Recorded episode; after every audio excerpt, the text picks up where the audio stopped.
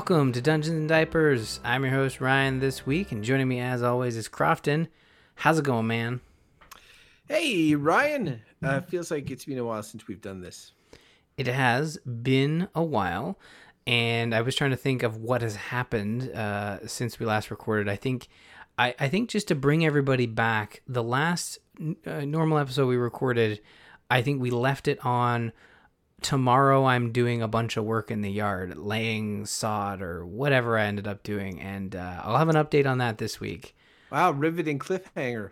I, well, it was in the sense that it was a lot of uh, menial labor and a lot of work, and uh, it turns out it's really tough to have two people doing that job when you have to wrangle three kids. So it. Uh, I thought you were gonna say it was because I was like doing riveting, like you were putting in rivets.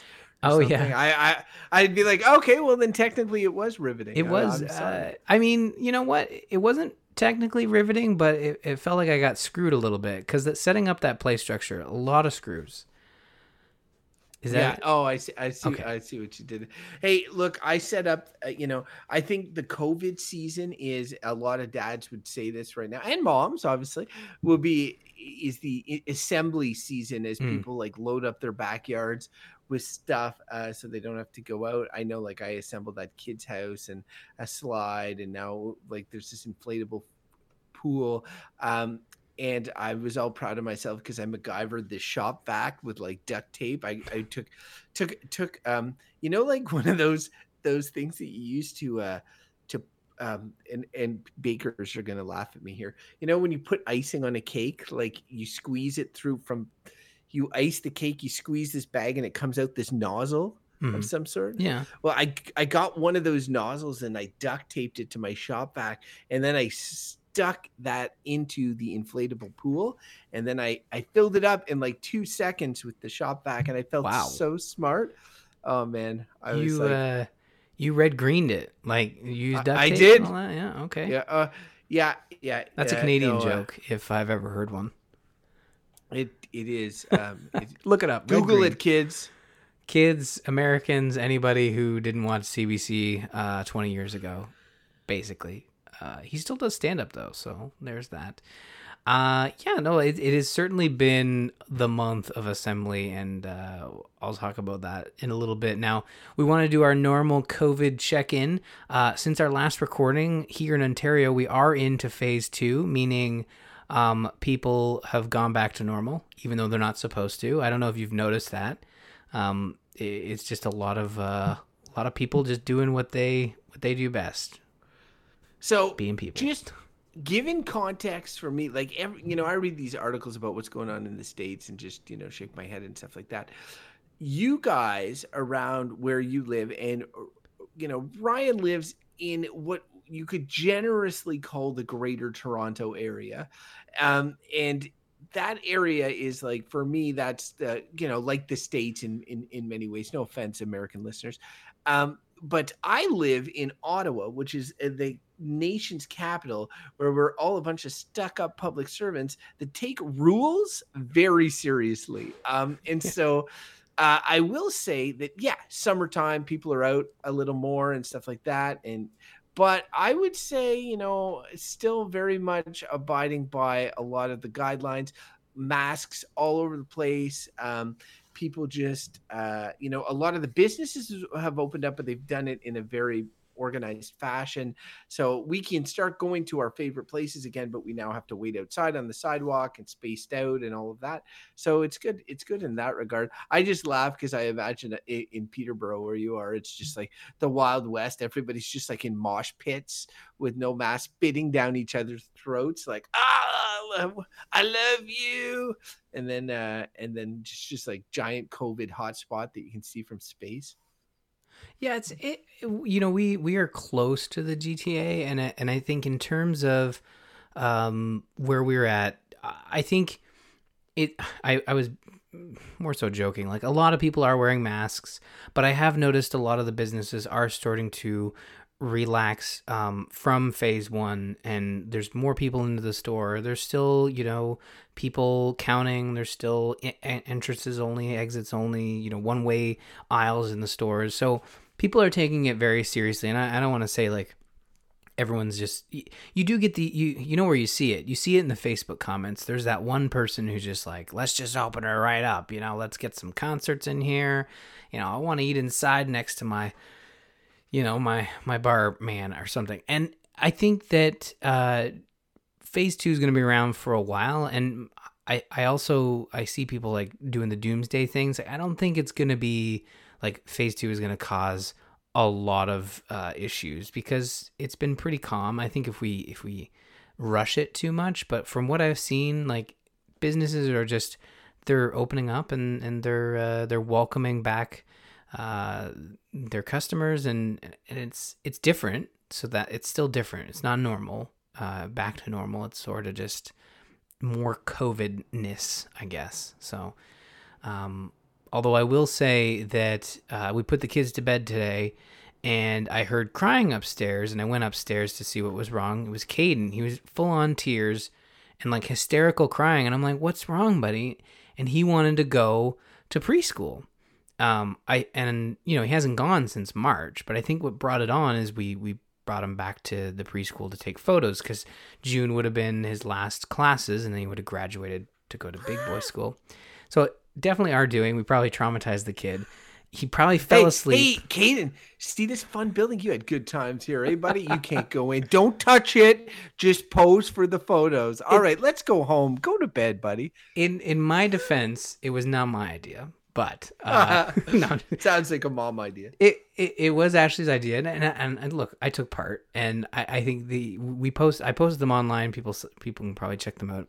Um, uh, they're on Twitter, but. Uh, or no, they're not on Twitter. They're on uh, Facebook. But anyways, they yeah, we wanted to do it because we wanted to have that that memory. But I think it did. He probably fell asleep, had a daydream, woke up, realized he hasn't been to preschool in three months, and that might have uh, you know just shocked him a little bit. And and having to tell, I never thought I'd have this, uh, considering he's he's my kid, but.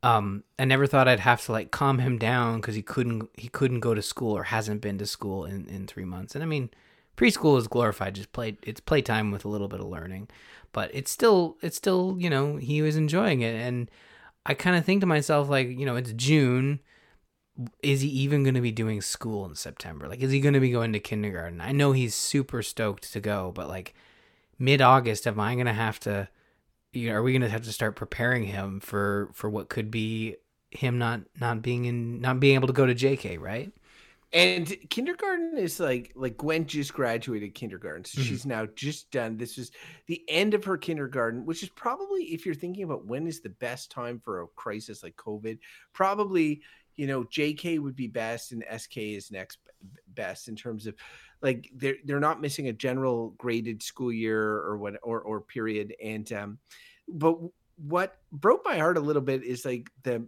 kindergarten teacher did an amazing job. She sent out kind of like a wrap up email and, and she sort of explained like that they tried to do, you know, their absolute best, but but really what are people trying to get out of kindergarten? Yes, there's some light teaching, but it's really to teach your kids social skills and to allow them to socialize with other children.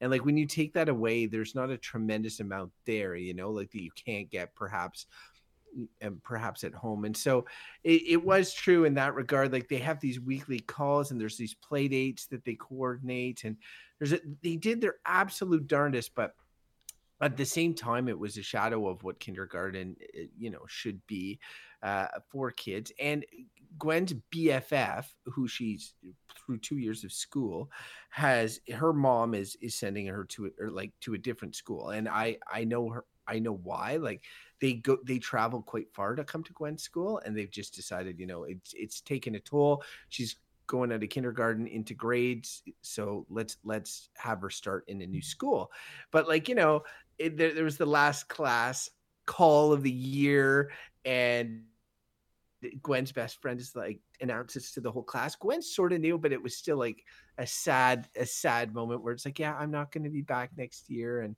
and so yeah, it just feels like it, it has been a downer uh, with regards to schooling and stuff. And I, am really glad where where we have the kind of high energy is we've been making the efforts to make you know things special at home and there is that but i could tell that she's missing the social structure and stuff so and i'm sure a lot of kids are like that. I would just give a shout out now like I, we, we do the business at the end of the show but if you're a listener that's in somewhere that's really interesting with regards to covid um, you know ryan and i were in a similar canadian area in which we were having similar experiences, but we would love to hear from you guys and, and, and hear what your experiences are like. Ryan, do you know anybody like personally who has gotten COVID yet?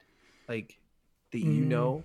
No, but but here's the thing. Um uh, we're we're we're we're fairly certain Ashley had it when she was pregnant. Like she was down and out, and it ended up being a lung infection. It could have been like just COVID, uh, COVID symptoms adjacent. Like it might not have been COVID, but it really felt like she was out. Um, she she would wake up for 15 minutes, then go back to bed and sleep for like 10 hours. She had to go to the hospital, and it, she was she was fine. But we were kind of thinking like maybe she had it. Um, my brother is also thinking he had it. Uh, but but no no one for certain. No one I know in my in my circles that I that that I know had or or has uh, COVID nineteen. Do you know of anybody? No, the actually the only person, uh, you know, ironically in the similar fashion as that you've just described would be myself. Uh, and in February, I was uh, really really sick. I thought mm-hmm. I had a lung infection. Um, uh, you know, I thought I had walking pneumonia. Uh, I went in uh, to the to the clinic. They ran a scan. I did not have walking pneumonia at the time. Anyway, whatever. I got better. Uh, I know my boss, and I had just started my new job at that time. She wondered afterwards. She's like, "Do you think you had COVID then?" And I was like, "I don't think so, but I don't know. Like maybe I did." but but in terms of what is like proven and known and uh, i i know nobody who has um and again like um that doesn't mean that there there's not unknown carriers that I've come across or or what have you. But like, uh, uh, I consider myself fortunate for that. Like, none of my loved ones, no, nobody's been uh, nobody's been affected. And I know it's not the end of the world, especially for younger folks. That it's just like a, a big, you know, you feel shitty and then you get better. Uh, but at the same time, I am happy that it, I, I haven't crossed paths with the COVID that I know of yet. Yeah, um, so. and I mean eh, the symptoms manifest differently in in younger folks. Like obviously, we hear a lot about like the very severe cases, but there is a, from what I understand, there's a wide range. So it, it can be, it can seem easy to look back and say, oh, I pro- I might have had it, um, and and you might very well have had it because I think you know, Ashley works in a in a very a public space. She worked at a bank, so it could be very likely she she got it. My brother was traveling, so he and his wife probably got it uh, that way, uh, probably from the airplane. So it, it's just one of those things where it's so hard to know looking back when there were no tests. And I think um, there's talk of like when they do the the immunity test, I think it is. Um, that'll be when they're interested in getting tested. Yeah, obviously, unless they have symptoms again, they'll go get tested. But um, that's the thing about testing is, in comparison to other, well, our closest neighbor being being the states in terms of testing, uh, here in Peterborough they set up a a drive through testing uh, facility, so anyone can get tested. You just have to go in, drive through, they test you, they send it away, you get the results. So I think that's the clear difference between us and our neighbors is that we're taking testing very seriously at this point whereas before because of the you know in the march april may timeframe because of the severity and the lack of resources we were only testing people who who definitely probably have it. But now we're testing anybody who wants it voluntarily. You come in you get tested. I, I don't think they're turning people away at this point.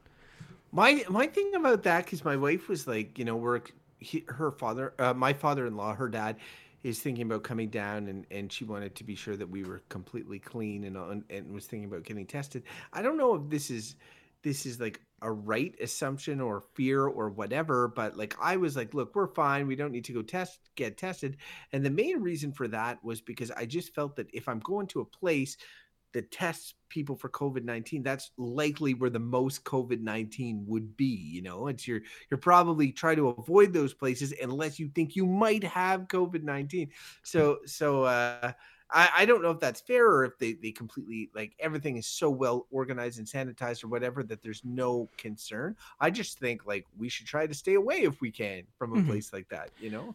I think if you're my the way we've been doing it is is obviously when we go out, uh, we try to wear masks. Uh, I'll be honest, I'm human. I'll often forget my mask and remember it as as I'm driving to the store, and I feel terrible as I'm walking around because I see people wearing masks, and I'm just like, okay, I'll just Not gonna breathe on anything. I'm just gonna get in and get out, and I mean, it really turns a 15 minute visit into Home Depot very uh, uh, leaves me uh, lack of lack of breath. But um, I think that uh, I think if you just if you follow the guidelines and you just do your you, you do your darndest and you don't put yourself in in situations like like you said like going going into a hospital to get tested that's you know probably not a good idea. It it is probably also the cleanest place. You know they would be taking it the most seriously uh, in terms of sanitation. So i'm i'm not i'm not too concerned about like if I, if we if we had a good enough reason to go get tested um and and your scenario sounds like a like a great reason like if you have someone um coming in that that may be uh more susceptible to to covid-19 Uh, for us you know we're my mom wants us to go visit my nan and Papa. My Papa has blood cancer. He's he's on blood thinners. He's he's having a rough time. He's sleeping a lot. So they're like, well, we should go visit, um, just to say hi. We haven't seen him since he got back, or since before he went to Florida, like, gosh, in the fall. So we haven't seen him in a while. We should probably go visit. And they're like, they're taking every precaution. Like, they've set up like a temporary bathroom in the shed. So there's like a bucket that you got to go in. And, uh, you know, you don't have to come six feet within them. And, and honestly, like, them taking it so seriously is refreshing. Uh, so, but uh, not as refreshing that I want to kind of, you know, poop in a shed. But, you know, you got to do what you got to do. So maybe that instead of getting tested, you should just set up a bathroom, a temporary bathroom in your shed. I just like how, like I really wanted to make fun of you for using the term nana papair or whatever the hell you did, and then you immediately transitioned to blood cancer or something. And I was like, God, that was a missed opportunity. Yeah, I had. I should have paused there. for a little bit, and then you could have said it, and then it could have made you feel, feel terrible. Yeah, Now, oh, he- yeah, yeah. he's had, like to to downplay it a little bit here. Like obviously, it's very serious, but he's had it since he for like forty years. He's had it for a very long time, and and it's one of the. Uh, there's so many different types of cancer, and you know, I, I'm only a, only know so much, but I mean, I think it's it's manageable. It's been manageable with uh, with proper medication, but. Uh, Yes, isn't that you would you? I would think you'd be all over that. Isn't that it's French, right? So you Yeah, yeah. you must have come Well, across some Nana and Pepears, right? Yeah, yeah, for sure. I have. I, I still. It it wouldn't stop me from making fun of you, though. Um. So, speaking speaking of making fun of Ryan, let's just move right along Yeah. into the next section. I can make fun of Ryan in, which is the uh the dungeons section of the show.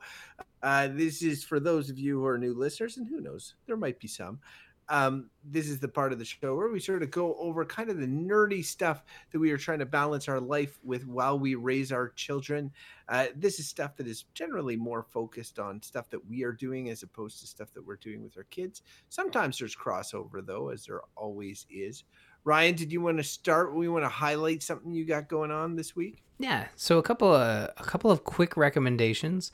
Um, if you're looking for a podcast that is uh, very self-contained and complete and shorter, like obviously when someone recommends a podcast, it's like okay, how many hours is each episode and how many do they post? Like we talking morning stream type stuff where it's you know five days a week, two hours an episode. Um, so I want to recommend a, a story podcast, an audio sort of a, an audio book of sorts, or an audio um, drama. And Marvel's been doing a lot of great ones, and their most recent one called Marvels is uh is is already out. It's all done, so you can binge the whole thing. They're like 22 minute episodes, high production value. Um, I literally listened to the whole thing as I was setting up our our, our backyard and it's an audio drama focused around the Fantastic Four. You you get surprise characters uh, like Spider Man, and it's very Silver Age, um, dealing with Galactus and all that fun stuff. So, uh, I don't understand. So, like, I've read Marvels The Trade Paperback, which follows a photojournalist that goes through the history, sort of, the, of the Marvel universe as he goes through these sort of experiences and all of that. It's the art is done by Alex Ross, all painterly, very beautiful, really great. Can't recommend it enough. Super mm-hmm. awesome. I do not understand how it works as a podcast. Like what like if you Spider-Man, he's such a visual visual character, like bouncing off walls, doing flips, shooting webs, you know, mm-hmm. uh catching thieves any size, just like flies, whatever. Yeah. Um how do they how do they make it so that like how do they make these characters exist in a podcast? Is it a narr? Is it a narrator who's explaining what's going on? Like, what? How does no, it unfold? There's no narrator, so it, that is a great question. And I mean, if you listen to any of the Marvel podcasts, they did a couple uh, based around Wolverine. There's two seasons of that, and it's very well done as well. But in Marvels, you're following um, a photojournalist and uh, some of his colleagues at a, at a, at a newspaper. Um, I think it is actually the Daily Bugle, and it's basically centered around this invasion of Galactus and the Fantastic Four fighting Galactus, and then Galactus mysteriously leaving and dealing with the fallout of that. And and there's a, there's a twist there where this is very early on that they you know J Jonah Jameson's like ah it's a it's a hoax, you know, and, and it's it's that sort of. Uh, it's a podcast that an audio drama that focuses very much on the photojournalist. They're trying to figure out what's going on, unravel this mystery, and they do interviews with the Fantastic Four.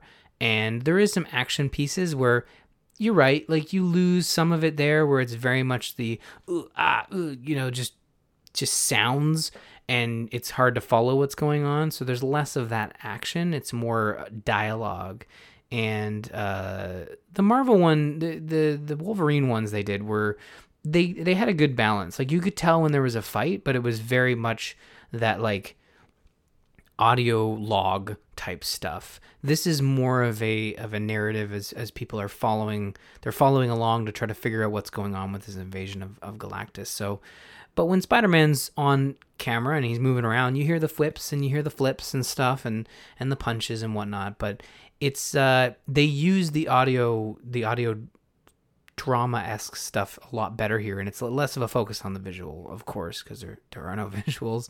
But yeah, no, I, I think it's I think it's well worth checking out. But it's a different medium, right? It's um they do For different sure. things here. I I just want to add like um I'm not going to go into it into to too much detail because it's been a while since I listened to it, but it is something I wanted to highlight in a time that we're looking for kind of good news. Is there's this podcast called uh, Reply All, and I don't listen to Reply All uh, regularly, but it's it's it's one that is I I think one of these podcasts in which they do research and they try to uh, try to um, you know answer the internet's questions if you will and i think it's probably a pretty good podcast in general but i had heard about an episode of it and it's it, this episode has become somewhat famous okay. called uh, it's episode 158 of that podcast it's called the case of the missing hit and um, for people who grew up in the late 90s or in the 90s in particular uh, were teenagers around then i think that they will really enjoy this um, what it is is it's a, the uh, the host essentially helped this guy who um, has a song stuck in his head uh, that they that he cannot find on the internet.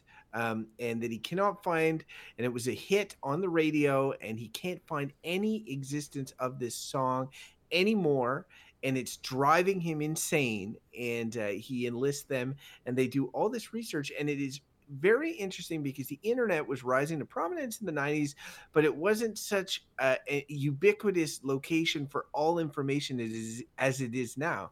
And so, anyway, I don't want to spoil any of it, but it's like a story. The way it unfolds, and it's an hour. It's a it's it's a great story. And, and by the end, man, it really it really worked on me. It definitely played on my nostalgia uh, and uh, really, really felt good. So uh, again, that's reply all the case of the missing hit. It's a really good hmm. episode of that show. I should listen to more of that show. I have not yet. I've never heard of it. That episode.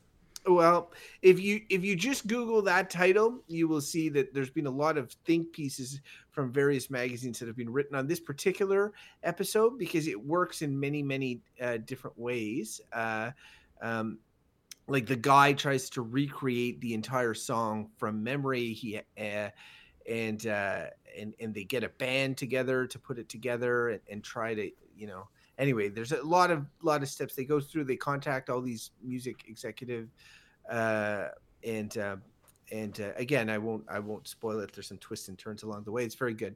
It's just a singular episode of of, of the show totally worth checking out. Okay.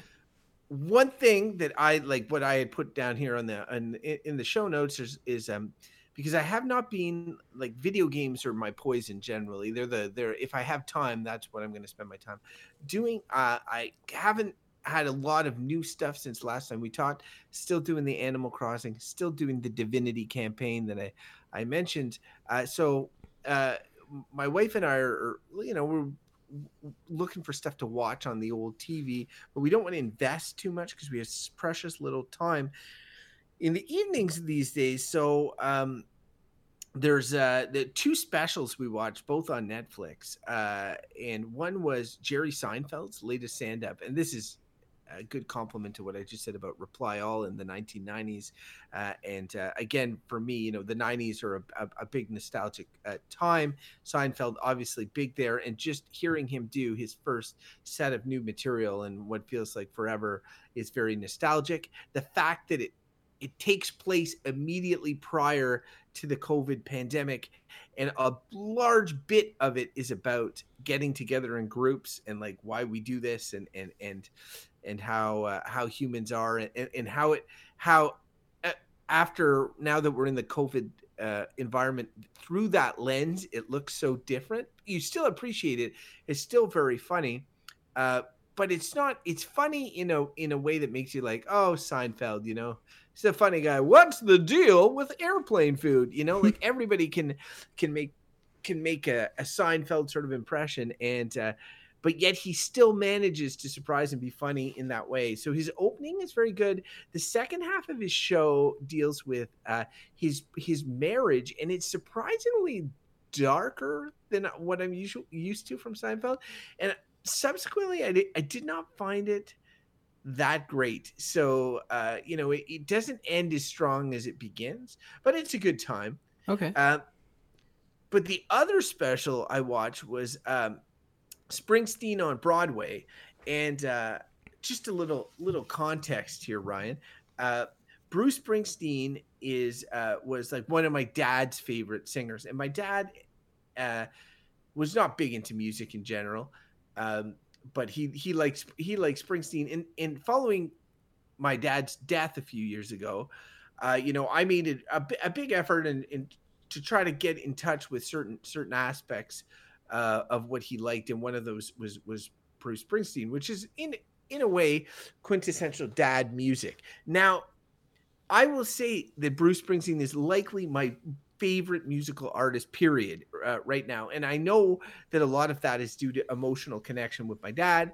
I know that a lot of uh, a lot of it is due to my appreciation though for storytelling in all its forms. And he is an expert storyteller through music both his own stories and fictional stories and so Springsteen on Broadway is a one man show. And so Bruce Springsteen was on Broadway, um, I think in 2018 for a year in which he did like 200 and some appearances uh, and performed this one man show um, in which that he plays some he plays songs the ones of his that are often more personal like about his life and he complements that with narration and like monologuing and talking and it's hmm. essentially hmm. like poetry it's so well written it's so well written, so well delivered, and honestly, like my wife does not really. I don't want to say she doesn't care for Bruce Springsteen, but it's it's really something that she's like, oh, you know, like I I make her listen to it in the uh, listen to the, the to it in the car or whatever. She's okay with it, but it wouldn't be her choice. But she was watching it, and he does he like delivers like a two and a half hour or close to three hour one man show and we didn't watch it in one sitting, but he was delivering this show in 250 nights in a year or something. Uh, I can't believe it. Like the, the stamina, and even if he had a teleprompter, which he possibly did, but like God, it really didn't look like it. His delivery is so good, and it's hard to do justice to it. It takes a little while to warm up at the beginning, like as you get used to the model and stuff. But especially when he's talking about his parents and and he's setting the stage of the environment that he, he grew up in, in the language that he uses, and then singing into the songs. Oh man, just amazing, amazing show. Like um it so Netflix just did a straight up, you know, filming of it. It's mostly Bruce is wearing black. It's it's filmed mostly black. Hmm. It, it's uh, pretty evocative, but uh, I gotta say, like my brother tuned me into it. Was like, hey, you should check this out. And oh, like I, I, you know, it's to me, it's a masterpiece. Like, and I would I would strongly recommend anybody who has a mild interest in Bruce Springsteen or in storytelling in general, just how one person can like captivate an audience through a combination of music and spoken word wow i mean that that is something else. And i thought it was very interesting watching it back to back with the seinfeld show because both stand-up comedy has always impressed me in the sense that it is one person one person talking holding an audience in the palm of their hand. It, it, there's no music there's no um, special effects. Usually it's it's it's one person and people will come from far and wide to see this one person talking to a microphone. And springsteen did that as well. And yes, he had the music, he had his guitar and, and, and played piano and stuff like that. But he he is not doing the laughs mm-hmm. as well, like it to the same extent. And so it was just both of them were very very impressive. Seinfeld, obviously good classic comedy, but the Springsteen thing, you know, high recommend if you're looking for something that's a little bit different. I totally recommend that you check that out. So, so both of those are Netflix. Yeah, both on Netflix. Cool. Well, um, you know, we, we won't stick around the dungeons much longer, but I, I did want to say, uh, you know, those both sound like really great, really laid back, uh, wonderful experiences. Except for you know, sounds like Seinfeld goes a little, little downhill near the end. Now, if you're looking for something, this takes a very specific, um, uh, interest. Like, so basically, it's on Apple TV. It's called Defending Jacob. Uh, Ashley is very much into the procedurals. Uh, the um, Mindhunter on on uh, Netflix. The um, God, what's her, her favorite one? Is the one it's profiling. It's similar to that one, but it's like a cable. Sh- it's like a it's a standard cable show. Criminal Minds? Yes, Criminal Minds. She loves Criminal Minds. So a lot of the procedural Law and Order type stuff, she loves those shows, and and probably due to the fact that she grew up kind of watching them because that's uh, that's what her father watches. And uh, so this show, Defending Jacob, stars Chris Evans. It's his sort of vehicle. Now I will get uh, right out in front of this. It's a weird show to recommend on this podcast um, in that it's uh, we we are you know we talk about being parents and geeky parents and defending Jacob is about uh, a, a, show and this is the premise. The show is basically right off the bat uh, a, a, child is murdered at, at a high school and uh, you know Chris Evans plays the district attorney in in the area, and he's investigating. And turns out there's evidence that points towards his son committing the murder. So the whole show is about him and dealing with the fact that his son has been charged with murder. And it just goes from there. Uh, I won't say much more in the sense that it is very much a show enjoyed spoiler free, but it's a great show in the sense that the production value is through the roof and it tells a very compelling story. The subject matter being, you know, a father uh, trying to sort out who killed this kid and and also turning out that his son has been impl- implicated in it and dealing with all the ramifications of that in a small town uh, it's it can be tough to watch uh, as a father and then grappling with the fact of or even a parent in general just grappling with the fact of what would you do if this happened to your kid and it's very it just feels so accurately portrayed in the way that these parents are dealing with this, and uh, so I I will recommend it in the sense that it is a, it is a it is a great TV show, but it is not for the faint of heart. Um, it's not violent. It's just it's very much this family going through hell uh, as this as as they as the town grapples with this this this murder, right?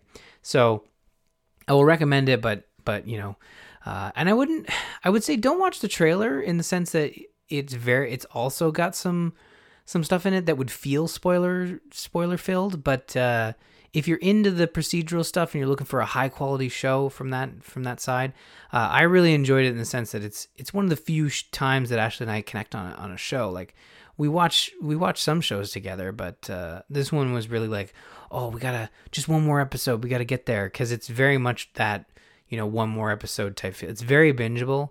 And Apple TV, I think, is free for two weeks if you haven't done the trial yet. And all the episodes are up. Uh, I didn't realize that Apple TV does the weekly stuff on some of their content.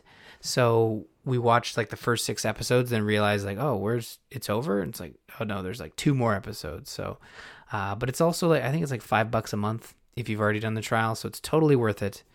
And I don't know if you're into pr- the procedural stuff, Crofton, but um, it it tells a very compelling story.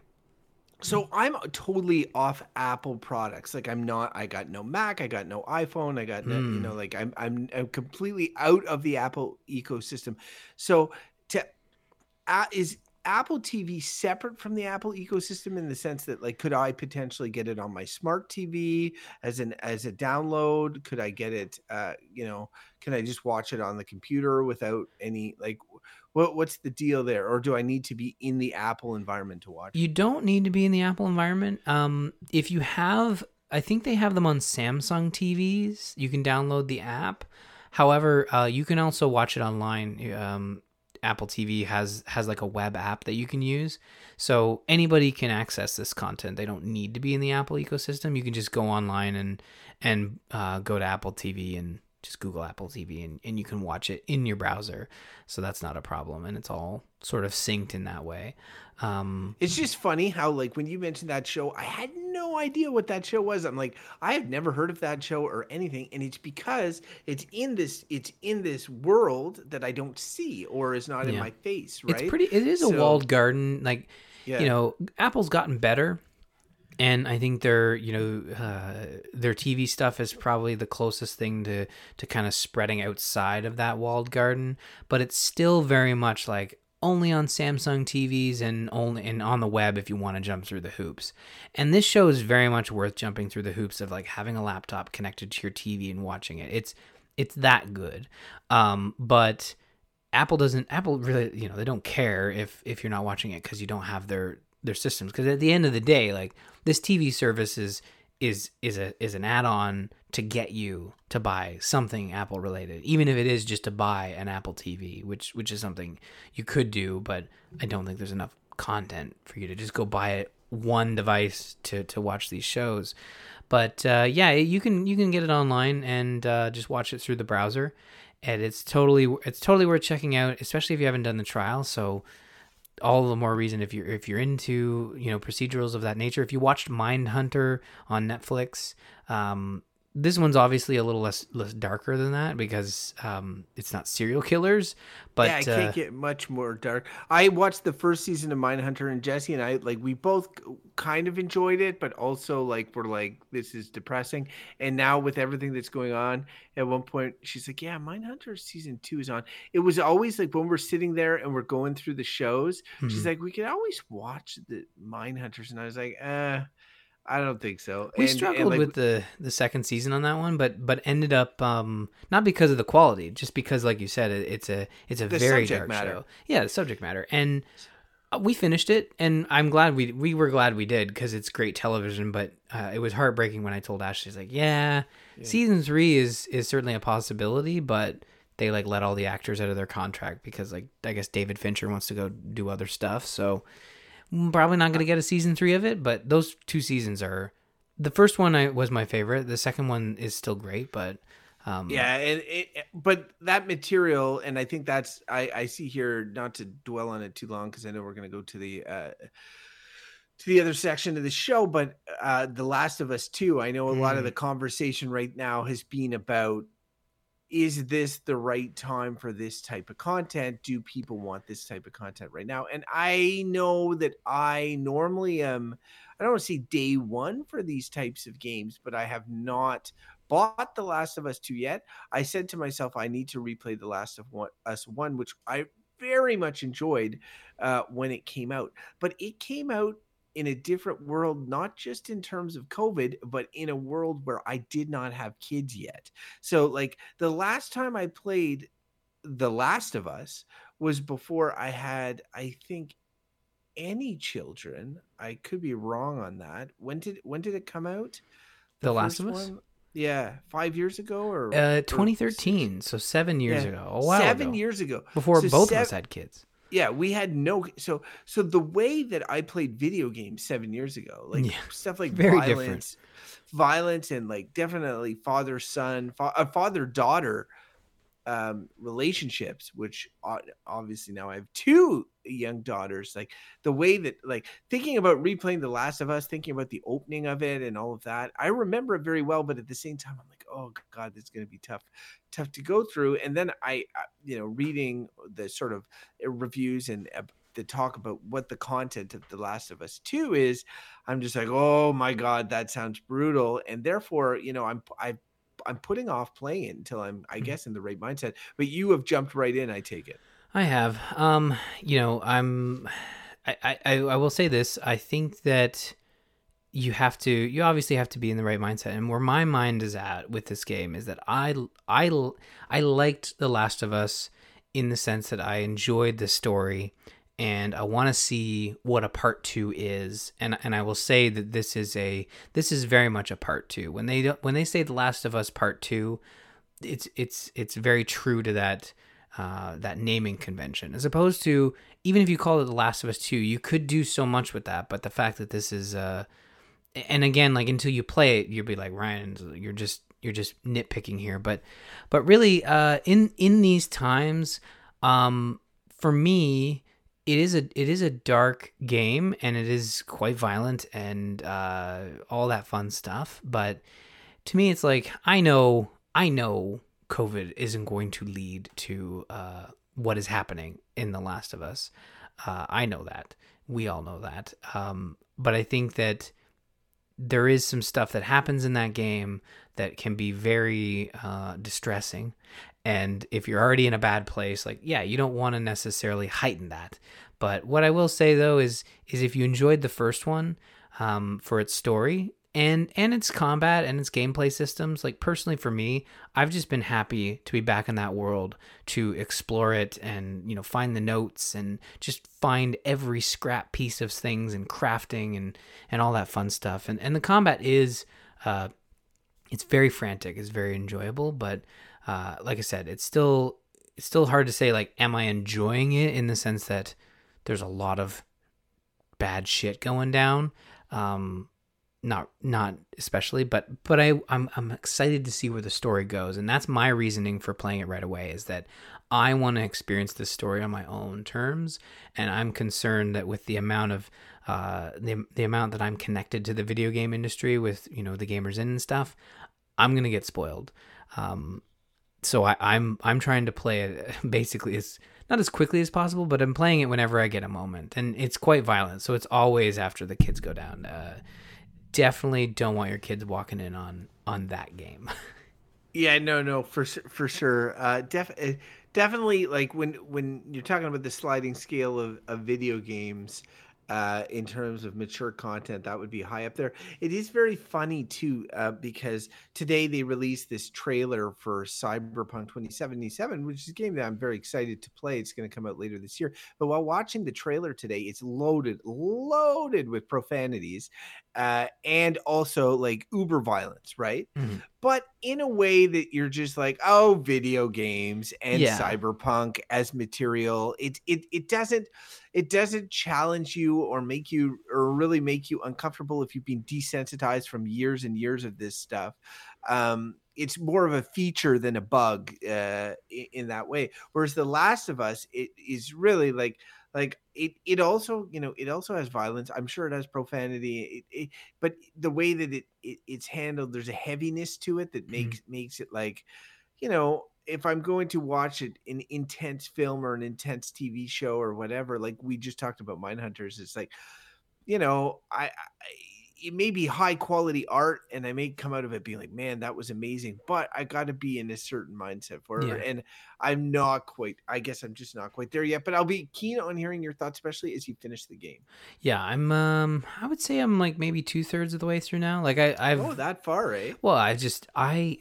It's supposed to be like 25 hours that game. Yeah, I think I can. Then maybe I'm only halfway. I- I'm.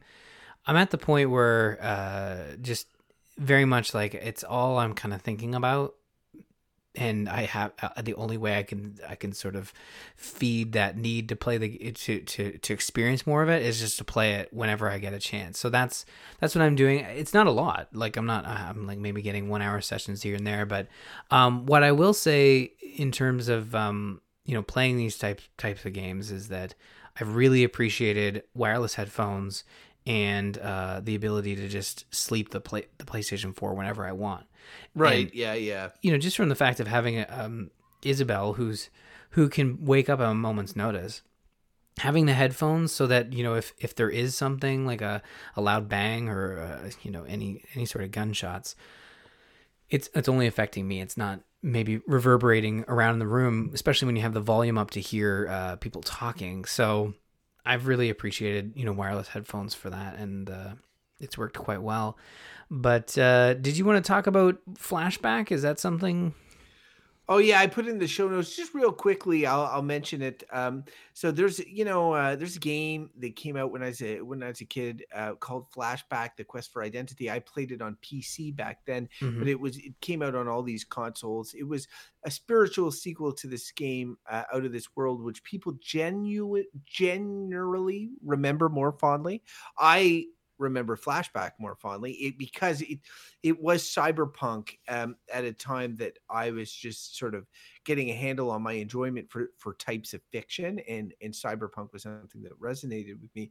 Character doesn't have their memory at the beginning. It's a, game in 2D 2D in a Prince of Persia style so like you're controlling this character. It's a little wonky. It's all rotoscopic uh, animation which is very very nice to look at. Anyway it's been ported multiple times including to the switch and i saw it on the switch a few times but i'm just like i you know i'm probably not even going to play that so i I just want to own it because i liked it and whatever and it's 20 bucks and whatever i'm not going to get it and then the other day it was on sale like 90% off uh, or nine, uh, something crazy. It was like a dollar fifty Canadian to buy the game, and uh, I could actually buy it with like when you buy things on the eShop for Nintendo, you get these gold points or whatever these gold coins or whatever that give you discounts on future digital purchases.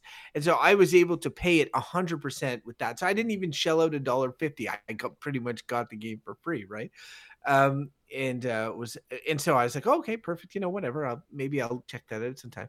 So, but I, you know, in the evening, like especially like I have maybe 40 minutes, half an hour to kill.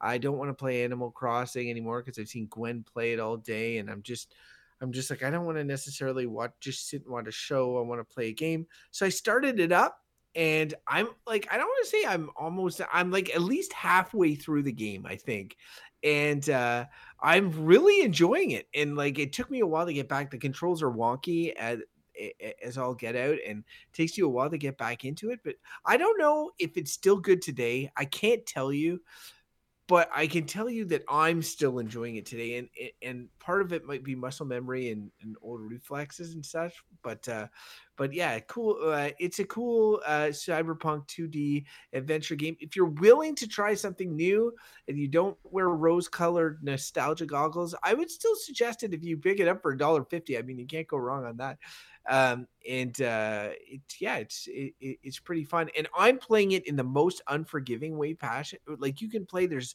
a mode that allows you to do quick saves and rewinds or i don't know all this stuff cheat stuff i'm playing it like in the pure original way which is like borderline dark souls like they only have these you can die really quick really unfairly and they have only a few save points here and there uh, but because i have such a memory of the game i'm you know i'm i'm still getting through it pretty well so yeah i would recommend that's the way you play it but again i'm totally biased so yeah that's my two cents on flashback flashback the quest for identity Nice. now uh, flashing forward, Ryan, let us look at uh, what we got going on with the kitties. Uh, I'm going to go first uh, because uh, we got. Are you hosting new- this week? Because we got big news. We got a fish. Uh, and uh, Are you yeah, teaching like a- responsibility? a new member of the family. No, um, actually, no, I am not teaching responsibility. I am in the business of having less responsibility. Um, and I was really not wanting to do pets anytime soon. I know that we talked about this on this show before, but the concept of giving our kids, like in dark times, something to look forward to each day, some enjoyment, sunshine, all of that sort of stuff. That's something that my wife and I take very seriously.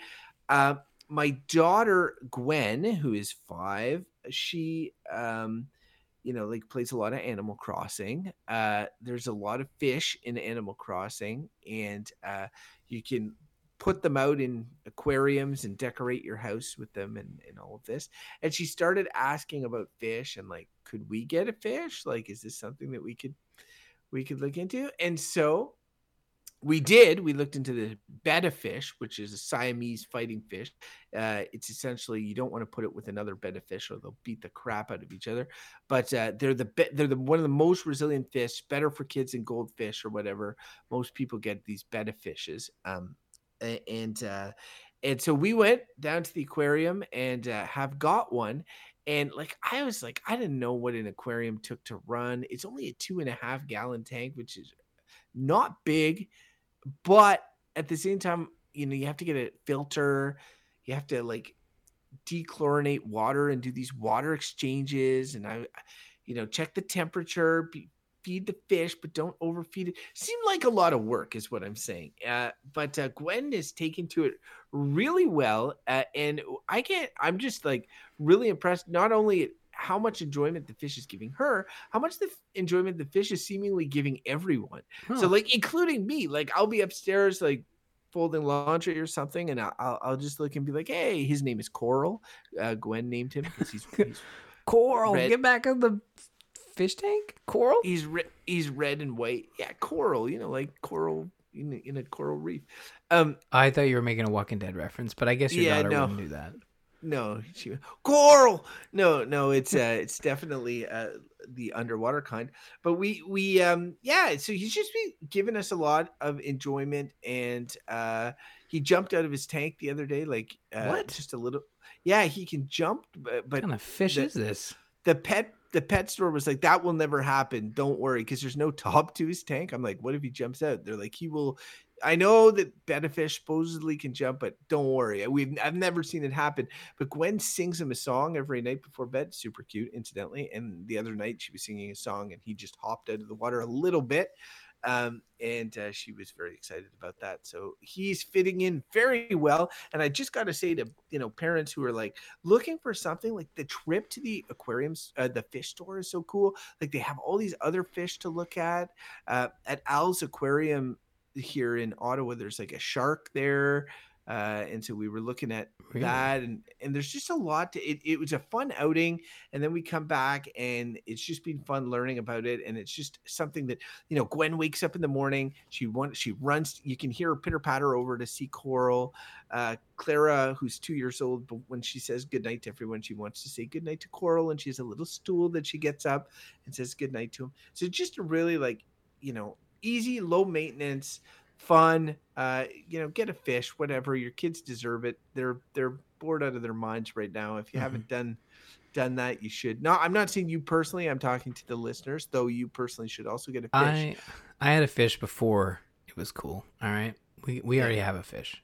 Uh, we actually replaced him. Uh, funny story. because he died He died. Yeah, yeah. Uh, uh, Caden, if you're listening to this when you're older, I mean, sorry, but uh, we did the whole uh, we did the whole replace without without while they were sleeping type thing, um, and you know we we call him he's Tanka two to Ashley and I, but to the kids it's still Tanka. They named him Tanka because he lives in a tank.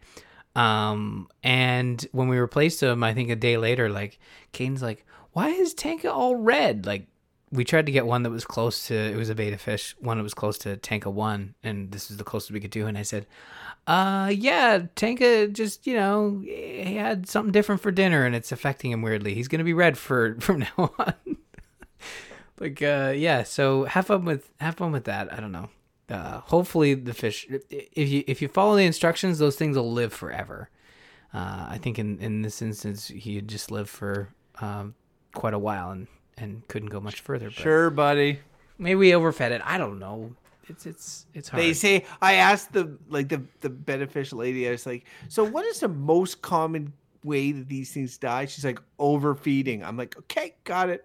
yep overfeeding uh out. i also find that um they they they prefer like uh, warmer water so we we have a light for it. And we leave the light on all night as well so we found that maybe that might have caused it but yeah overfeeding seems to be the case. Like because we were having the kids feed it every every um every time we were supposed to feed it and i think they were just giving them too much. Anyways Tanka one rest in peace. Um i had alluded to the fact that uh last episode uh we, we talked about all the work i was going to be doing and uh late spent a whole day laying sod to get the the backyard nice and nice and grassy again. Um and uh, we put up a small inflatable pool which has been fantastic. It's the perfect size for the kids. They love it. And i built a play structure that took a week. That was that was that was not fun um putting together that play structure. Here's the thing. When they include instructions in those things it's a bunch of pieces and we, we thought we were doing really well just laying all the pieces out and doing one step at a time. It felt really good. It's just like it's like lego for for adults. Uh, uh, although i know adults can still play with lego you know what i mean. But uh, it was fun. We just we put it together and then you get to a part in the instructions where just the people who put these instructions together just lost no shits to give. Just it was like it went from detailing every step to how everything should be put together to put the roof together. And I'm like, well, okay, I guess I'll just follow the the the crude photos you have here and uh, have fun with that. So that was near the end. It got a little rough, but we did get it get it all together, and the kids are really enjoying their uh, their backyard. And uh, yeah, the kids love it. Oh man, it's so much nicer to just go outside and not have this giant death trap. We just have a smaller death trap in in the corner, but uh, we just take the ladder out every time, so it's not that big a deal. Um, Jeez, I forget. I forget what was there before the. yeah, what was it? A giant in-ground remember. pool. It's it's too hot for me to really remember these days because of the heat wave we have going on right now. But uh, And I knew it you'd do that. I knew you'd do that. and I brought I brought backup. Uh, lovely listener Whirlwind. We were talking about it, and he said he said he has a real estate friend, uh, and and he and he said to Whirlwind that uh, a pool will actually bring down the value of your house, but a play structure will actually bring it up. So take that.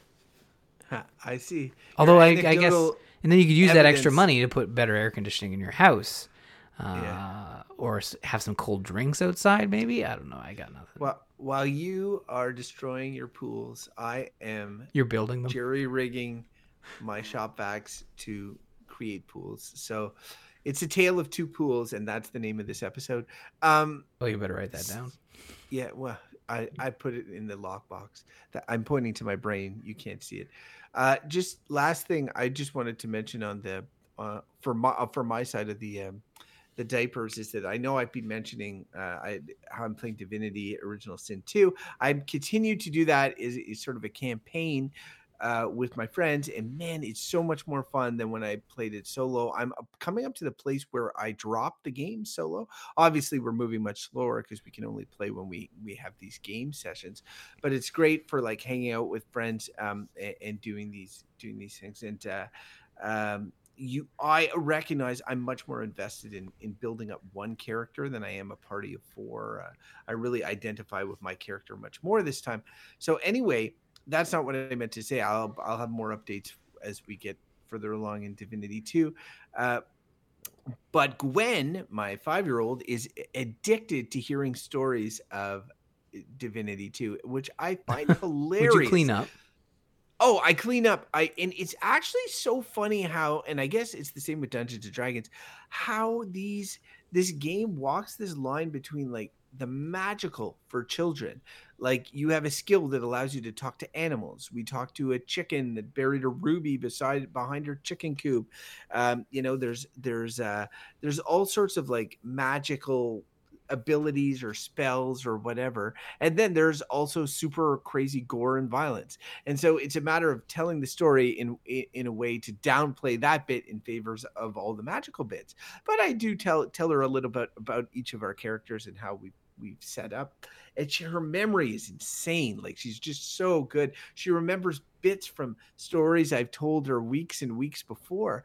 Uh, but she just has a ravenous appetite for these Divinity Crofton's Divinity Chronicles, where hmm. where where I'm updating what happened, and she's really excited to hear I'm going to be playing Divinity. She's like, "Oh, I'll hear more about it the next day," and I find this so funny because my wife has uh you know like and and i think this is the same for most significant others that of of hardcore gamers or people who are playing like you want to talk about your games you want to tell them and, and and you love them and you want you want them to share your excitement and enthusiasm but you'll go into these great details as you tell them about oh last night i was playing with the boys we did this and that and, and we defended this point we took out this guy and all this and you can almost feel the boredom radiating off them when you're telling telling the story but you desperately want to. So to have somebody that is so excited like so legitimately excited and wide-eyed for your chronicles of of your game night the night before, I gotta say is pretty awesome. So I I, I definitely am enjoying that, and uh, as is Gwen. Sometimes it's challenging to censor the stories. And the last Divinity uh, night that we played, we just did like kind of these arena battles, and we just effed them all up, and it was just a giant bad session. And so the next day, you know, trying to frame that in a way that Gwen found at least moderately interesting was difficult. And when I was done, she's like yeah, daddy, that wasn't that great one, uh, that great a one. And I was like, no, I, I totally get that, Gwen. It kind of sucked. but, uh, but yeah, anyway, just uh, talk to your kids about the games you're playing. Just make them PG. Hmm. Uh, I don't know if I could do that with the game I'm playing right now. So I'm playing this game. It's called The Last of Us Part Two, and uh, it's about a girl's trip yeah. Uh, okay. To say hello to somebody. Uh, How does she uh, say hello? Does she wave her hand or? Yeah. No. Or no, a hammer? Um, yeah, like I, I, yeah, uh, yeah, definitely. I here's the thing. I try to I try to involve the kids in, uh, whatever way I can when playing games, and um, Final Fantasy Seven is one that they've kind of walked in with me playing and I again I have the headphones. There's some swearing and there's some combat there, but it's pretty pretty laughable when it's normally just like you facing off against monsters and stuff and and Katie be like, "Oh, you're playing this game. Uh are those baddies?" So, so he's come around to being like, "Oh, we're fighting the baddies. We're going after the baddies." And I'm like, "All right, this is good. He's understanding.